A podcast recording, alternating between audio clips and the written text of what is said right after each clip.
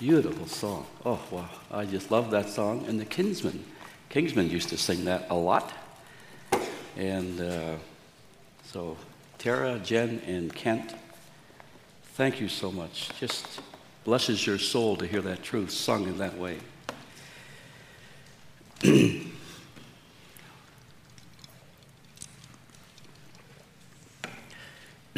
Couple of questions. Have you ever had an argument with anybody? Have you ever experienced conflict in relationships? And you're saying, Pastor, that's like asking me, do I need to breathe to stay alive? of course, I've had conflict. Hasn't everybody? Yes. Now, how do you handle conflict? Whether it's in the home, at work, other relatives, in the church, how do you respond? Is there a desire to glorify God in the conflict? You know, often our instinctive reactions is to devote as much energy as possible to defending ourselves and defeating the opposition, whoever that is. But I want us to consider the goal of glorifying God in conflict. Therefore, whether you eat or drink or whatever you do, which includes that part of our life which, in which there's conflict, whatever you do, do all to the glory of God. Set your mind on things above, not on things that are on the earth. In the conflict, don't set your mind on, I'm going to win. I'm going to come out on top in this disagreement. Set your mind on things above. God expects us to apply these truths and many, many others to the whole area of peacemaking. And I'm going to, my part of the preaching for the next few months will be a series called Blessed Are the Peacemakers. Pastor Dan, who's been in John MacArthur's church all week in uh, the Los Angeles area, enjoying himself and learning much. And I've been watching the, some of the live feeds uh, from the conference. He'll be doing an exposition on the book of Ephesians. Blessed are the peacemakers, for they shall be called the sons of God. A couple of weeks ago, I preached two sermons relating to the vital area of money, possessions, and giving. At that time, I said that all too many of us receive our idea of wealth and lifestyle from the world and not from the Word. I'm inclined to the conclusion that we do something similar when it comes to disagreements and conflicts, that our feelings, our needs, our rights often take center stage. And the glory of God, the honor of God, the reputation of God is sort of left in the background if considered at all. God's word is always our authority, whether it's in finances, if we follow God's principles of finances, He'll bless us. If we submit to His principles in approaching conflict, He will bless us. There are three basic ways of dealing with conflict, and I'm not going to spend a lot of time on those. They're in your notes there at the top escape responses, attack responses, and uh, conciliation uh, re- responses. In attack and escape responses,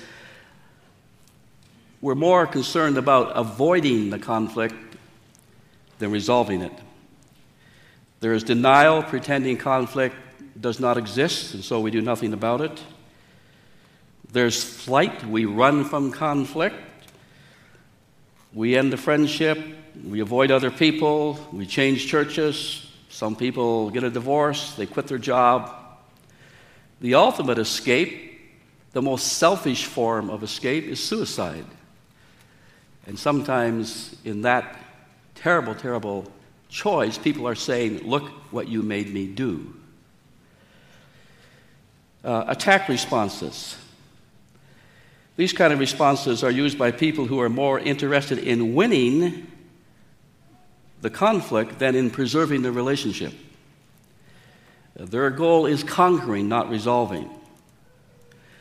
Then conciliation responses, and there's a whole uh, list there that we could look into, but I think by far the biblical way is to overlook an offense. Don't be super sensitive. Now, I understand, and we'll deal with this in the series, that there are times when we have to confront, we must confront, we must deal with the issue.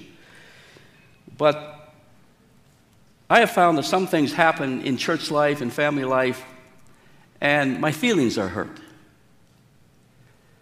And I say to myself, Wayne, get over it. You know, don't, don't dwell on it. Don't be so petty about this little thing. Discussion is loving confrontation, speaking the truth in love. A negotiation where both parties talk things over and come to an agreement. Mediation is when uh, two people bring in a third party to listen to both sides of the issue. In marriage counseling, that basically is what happens. Although you cannot force either side to accept uh, what the conclusions are in terms of the one who is doing the mediating. Uh, arbitration is even more formal. Uh, arbitrators listen to arguments on both sides, they weigh the facts, they render a decision which is binding on both parties. It's called binding um, arbitration. The last one is church discipline. And if someone who is in the family of God persists in a lifestyle, an attitude of disobedience, having been spoken to repeatedly but does not repent, does not want to resolve it, does not want to stop what they're doing, then the Bible says that we must uh, excommunicate them from membership. Now, you look at these various approaches to conflict, and uh, there's a different focus in escape response in escape responses, the focus is on me, looking for a convenient way, a non threatening way to deal or not deal with the issue. But the focus is on me in escape responses. In attack responses, the focus is on you, on the other person, blaming you, expecting you to give in, saying that you are the reason for the problem and it's all your fault. That's attack responses, and that is very common in marriages and sometimes in churches. Conciliation responses focus on God's honor and working together based on biblical principles to bring about reconciliation. Different goals and escape responses. Escape response uh, approach is based on peace faking, peace faking, trying to make things look good when they're not good. Attack responses, people are prone to peace breaking, willing to sacrifice peace to get their own way. In conciliation responses, the commitment is to peace making, working hard to resolve the conflict and achieve harmony. And different results. Escape and attack responses have a predictable result K Y R G. Kiss your relationship goodbye uh, conciliation response, there's a much greater likelihood of resolving the issue and experiencing true reconciliation, which glorifies God. So let's look in more now at what the Bible teaches here. If I were to define conflict in its broadest possible scope, it's a difference of, in opinion or purpose that frustrates someone's goals or desires. And that covers the whole gamut of disagreement, conflict, strife, from minor variations in taste to major differences. We are all different. Now, that should not surprise us. I mean, we just are. One of the little uh, chuckles I get out of premarital counseling is when a couple comes in all starry eyed in love, which is good. And I take them through a questionnaire which I've developed saying, one part is tell me what disturbs you, what bothers you about the other person. Another part says, tell me all the positive factors of this person you plan to marry. Well, that list, that list is long. And I ask for the negative. I said, come on, be honest. Tell me what bothers you. And usually there's one or two or three kind of apologetically written. And I'm thinking, come back in three months. come back in six months. You'll have a long list. Come back in five years. You'll have a, a real long list.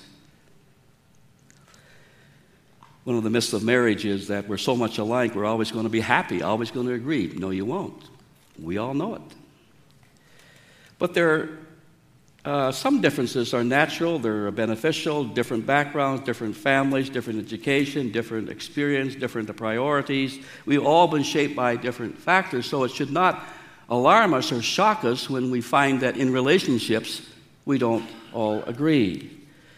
But also, there's conflict which is not of the neutral variety, just merely differences in, ta- in tastes or ways in which we approach things. James chapter 1, James chapter 4, verse 1. What is the source of quarrels and conflicts among you? Is it not your the source your pleasures that wage war in your members? You lust, you do not have, so you commit murder. You are envious, you cannot obtain, so you fight and quarrel. You do not have because you do not ask. You ask and do not receive because you ask with wrong motives Anytime we're in conflict with someone else, it's a time to examine our hearts, to examine our motives. Conflict should not always be viewed as an aggravation, as an inconvenience, as something that we want to win to get our own way, but rather it's an opportunity to examine our hearts and come to God and seek His wisdom and His strength. This is a radical view of conflict that we need to adopt as believers because it is biblical. So we need to glorify God in conflict, we can serve other people in conflict, and we can grow more like Christ in conflict. Every situation we face, positive, negative, good, bad, joyful, sorrowful, every situation is an opportunity to glorify God. No exceptions. In conflict, you have a chance to show that you love and respect and trust God. Will I submit to His truth? Will I ask the Holy Spirit to reveal things to me? Will I learn? Will I be patient? Will I become a testimony to other people in this conflict, or will I just blow my stack? So, in conflict, you can trust God we don't, and we shouldn't, we don't need to, and we shouldn't take matters into our own hands. Trust in the Lord with all your heart and lean not on your own understanding. So, in conflict, don't lean on your own understanding. In all your ways, acknowledge Him, and He will make your paths straight. Do not be wise in your own eyes. See, that's the danger pride and conflict. I know how to solve it, I know what I want, and this is, what, this is my agenda. Do not be wise in your own eyes. Fear the Lord and turn away from evil. So, trust God in conflict. Uh, obey God in conflict. John 17, 4, Jesus in his high priestly prayer said this I glorified you on earth, having accomplished the work which you have given me to do. So, by accomplishing the work that God gave Christ to do, he glorified his heavenly Father. And by accomplishing the work that God has given us to do, we glorify God. Uh, John 15, 8, my Father is glorified by this, that you bear much fruit. And so prove to me to be my disciples. What fruit is Jesus talking about? How do we prove that we are the disciples of the Lord? And what fruit, what evidence does is he expecting? Well, I am sure it's the fruit of the Spirit the love, the joy, the peace, the compassion, the mercy, the forgiveness, the self control. And when we manifest these characteristics, we give proof positive that we are we are disciples of Jesus Christ because we're learning from him, we are following him. James, uh, to return to, to James again, tells us that there are two kinds of wisdom available to us as we approach life and deal with conflict. He says in James 3, verse 13, Who among you is wise and understanding? Let him show by his good behavior his deeds, his gentleness, the gentleness of wisdom. So that's the one side. Uh, he goes on to say, uh, For where jealousy and selfish ambition exist, there is disorder and everything evil. We know that. But the wisdom from above, listen to this, is pure, it's peaceable, it's gentle, it's reasonable, it's full of mercy and good fruits. Two different ways to approach any situation. And when we obey God, of course, we approach that situation through the power of the Spirit and the wisdom that He has revealed to us. God gives us the strength. He gives us even the desire and then the strength to forgive those who have wronged us. Some people, when they're in a very difficult disagreement, a situation of strife, they will conclude it's impossible for me to love that person. It's impossible for me to be reconciled to that person. It's just impossible. To which the Apostle Paul would say to us, I can do all things through him who gives me strength. Difficult? Absolutely. Very, very, very difficult, but not impossible. So you can trust God, you can obey God, you can imitate God. That's what authentic godliness is all about. It is about being Christ like, imitating Christ, imitating God. Ephesians 5 1 and 2. Therefore, be imitators of God as beloved children. So, what is the nature of that imitation of God? Walk in love, just as Christ also loved you and gave himself up for us.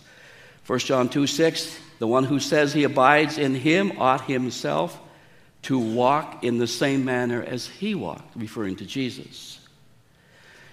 Now, seeking to glorify God, of course, has benefits in our relationship to God, in our relationship to others, but in terms of ourselves, it prevents us from becoming a slave to our emotions. It, it prevents us from saying, I have to be bitter because I feel bitter. I have to act this way because of how I feel. We become a slave to emotions. And it makes us less dependent on results. We may do everything in our power to seek reconciliation with someone else, and they don't want it. It takes two to reconcile. But we're not responsible for their responses to us, their reactions to us. If we go about it in a God honoring way and they still dig in their heels and they still remain mad and antagonistic, we're not responsible to make them change. We're responsible to be patient and pray for them. But if we do what we know we should do, that'll bring a great measure of peace to our own soul. It's an opportunity to serve other people. Conflict provides an opportunity to love our enemies, to pray for those who treat us unjustly, to do good for those who oppose us. And we all have some of those people in our life. Now, that sounds absurd from a human point of view, but that's biblical. That's what Jesus taught. That is what we are to do. Luke chapter 6, 27 and uh, 28. So, how do we serve other people in conflict? We may be able to help them find a better answer to their problems. People, including you and I, we're people, we fall into habits of responding. And we don't think of what we're doing, we just do it. We get upset and we blast away, or we do what we do. We just always done it that way. If we respond in a mature manner when someone's doing that to us, we may be able to help them be more thoughtful, more reflective, and less impulsive in how they're dealing with the conflict with us. A soft answer turns away wrath, the book of Proverbs said. So, help others find solutions. I, my heart sometimes, I get upset, but my heart sometimes grieves for people who are always mad at something. I mean, they're really, really mad. And when an issue is not the way they want it, they just react. And that's how they go through life. And they alienate people, they hurt people. Help those who oppose us to, by providing spiritual, emotional, and physical uh, assistance. Uh, Galatians, Galatians chapter 2, Galatians chapter 6. Bear one another's burdens and thereby fulfill the law of Christ. Down in verse 9, let us not lose heart in doing good, for in due time we will reap if we do not grow weary. So then, while we have opportunity, let us do good to all people, especially to those who are of the household of faith. Sometimes people become aggressive and angry and upset and confrontational because of some stress or hardship or physical suffering which is taking place within their lives. And we need to demonstrate tremendous understanding and patience in those situations. However, I see nothing in Scripture that says, Wayne, if you feel miserable, you can act miserable. I don't see that in the Bible. I realize we must give people allowance at times because of physical things going on, because of other issues that they're facing, which is bringing an upheaval within their hearts. But I don't want us ever to say, because this is going on, I don't have to obey God. I can be as miserable and grouchy as I want to be because I have this problem. Because the Apostle Paul had all kinds of problems, all kinds of persecution, all kinds of suffering and opposition. But he sought to glorify God in those. Then we help others learn perhaps where they are wrong and need to change. I'll be very careful here because this is where the confrontation part comes into conflict, and we'll deal with that in detail in a future message. But and I'm not suggesting, because I've been guilty of this, that we start preaching at the other person who is in conflict with us. But the Bible does tell us to exhort one another. The Bible does tell us to um, speak to one another, to speak the truth to one another.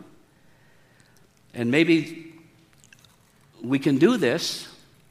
Takes courage, takes boldness, because we don't know what the reaction will be when we, when we do that. But if we're going to involve in some kind of confrontation or criticism toward the other person, our spouse or someone else that we have a conflict with, that should come out of a habit of praising, of a habit of, of affirming and commending. As a, as a pastor, I am much more inclined to listen to people who are, are affirming over the long haul and then come to me and say, Pastor, you upset me about something. And people do say that to me. I'm much more likely to listen to them if it comes out of a habit of affirming me because I know that they're just not mad and just reacting. Something I said or did bothers them. If we're the, the kind of people who will not accept rebuke, especially in marriage, but in the church and in other contexts, if we say, nobody better corrupt, uh, corrupt, cor- correct me or approach me or challenge me or suggest that I do something different than what I'm doing, nobody better say that to me or I'll get upset. We have a problem a problem of pride, a problem of insecurity. He who neglects discipline despises himself. He who listens to reproof acquires understanding.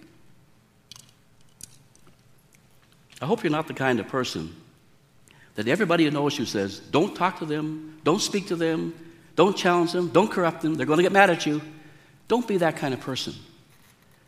Be mature enough to listen and learn. And best of all, we may provide an opportunity for someone to come to faith in Jesus Christ by responding properly in a difficult uh, situation. 1 Peter chapter uh, 3 talks about a woman who's married to a non Christian. And basically, what Peter says is don't preach at the man, love him. Be gracious, be kind, be gentle. Show the beauty of, a, of an inner um, character to him. Present a good example of what a Christian is. And parents, of course, we must ask what kind of witness are we to our children? A few years ago, not too many years ago, our daughter Linda phoned, was talking to me on the phone, and for some reason she asked this question Dad, do you and mom ever argue? And I don't know how the question came up, but that was her question. Do you ever fight? And then she said something that blessed my heart. In all the years of growing up in the home, I never seen you argue. You and mom argue. Never saw you argue. I said, Well, boy, we did it in secret then, didn't we? did we disagree? Strongly at times we, we disagreed. But it, it, was, it was a blessing to me that Linda, our youngest daughter, would say, Dad, we grew up in an environment where mom and dad were not at each other, they were not fighting. And I said, Well, thank you, Lord. We did something right. We have an opportunity in, in difficulty to grow to be like Christ. And believe me, that, that, is, that is the goal of our lives. The goal that God has for us is not our prosperity, it's not our comfort, it's not even our happiness, it's our holiness. It's to become more like Jesus. So we read in Romans 5, we also exult in tribulation. So here's difficulty, okay? We exult in tribulation. We're not mad about it.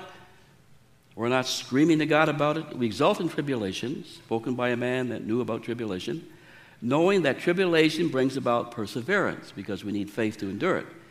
Perseverance, proven character, proven character, hope, and hope does not disappoint. So there is a growth process taking place. Another reference, it's in uh, 2 Corinthians 3, and your notes say 8, it should be 18. 2 Corinthians 3:18, that we go from glory to glory to glory. We mature to be more like Jesus Christ. Uh, conflict, stress, difficulties, hardships, affliction gives us an opportunity to grow in our spiritual life. In fact, we grow best.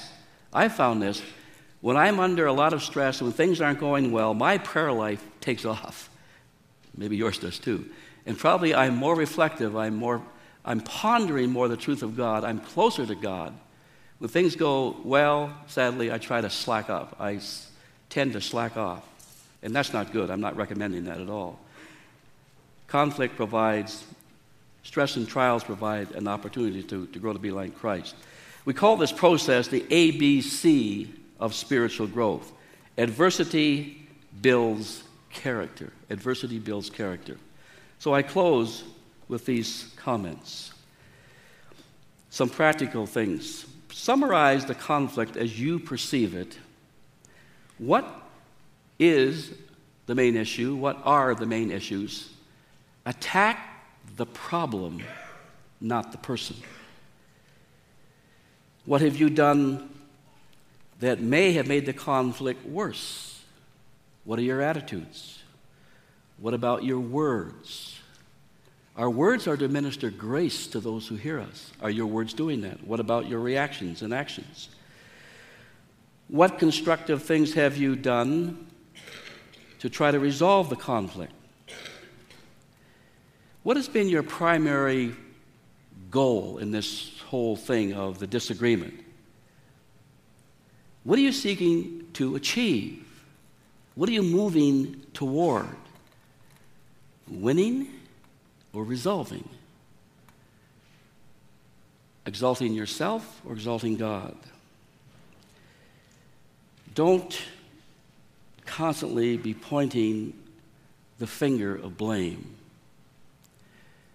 If you and I get into a mindset whereby the reason I am not happy, the reason I am miserable, the reason my life is so terrible is because of you and you and you and you. There's no solution to that. Because you and you and you and you may never change. you see the problem there? We are counting on the rest of the world to shape up, to make us happy, and that isn't going to happen. Very unlikely, at least. So examine your own heart. So, how can you glorify God? So pray, Lord, help me to be more concerned about your reputation than my feelings. How can you serve others through this conflict? Lord, this is an opportunity to serve this person, to love this person. They right now are my enemy. How can I serve them? Because you tell me to do that. And how can I grow to be more like Christ through this conflict? So, returning to our, our key verse whether you eat or drink or whatever you do, that's all encompassing. Whatever you do or say, whatever part of your life you're talking about, whatever you do, do all to the glory of God. Conflict, rightly handled, can glorify God. Let us pray. Father, we have a struggle here, at least I do. And we need to get honest about this.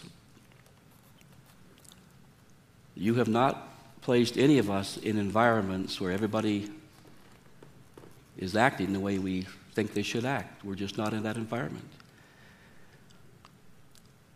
We're thankful for those who love us and appreciate us and affirm us. And Lord, we just are so grateful for those people.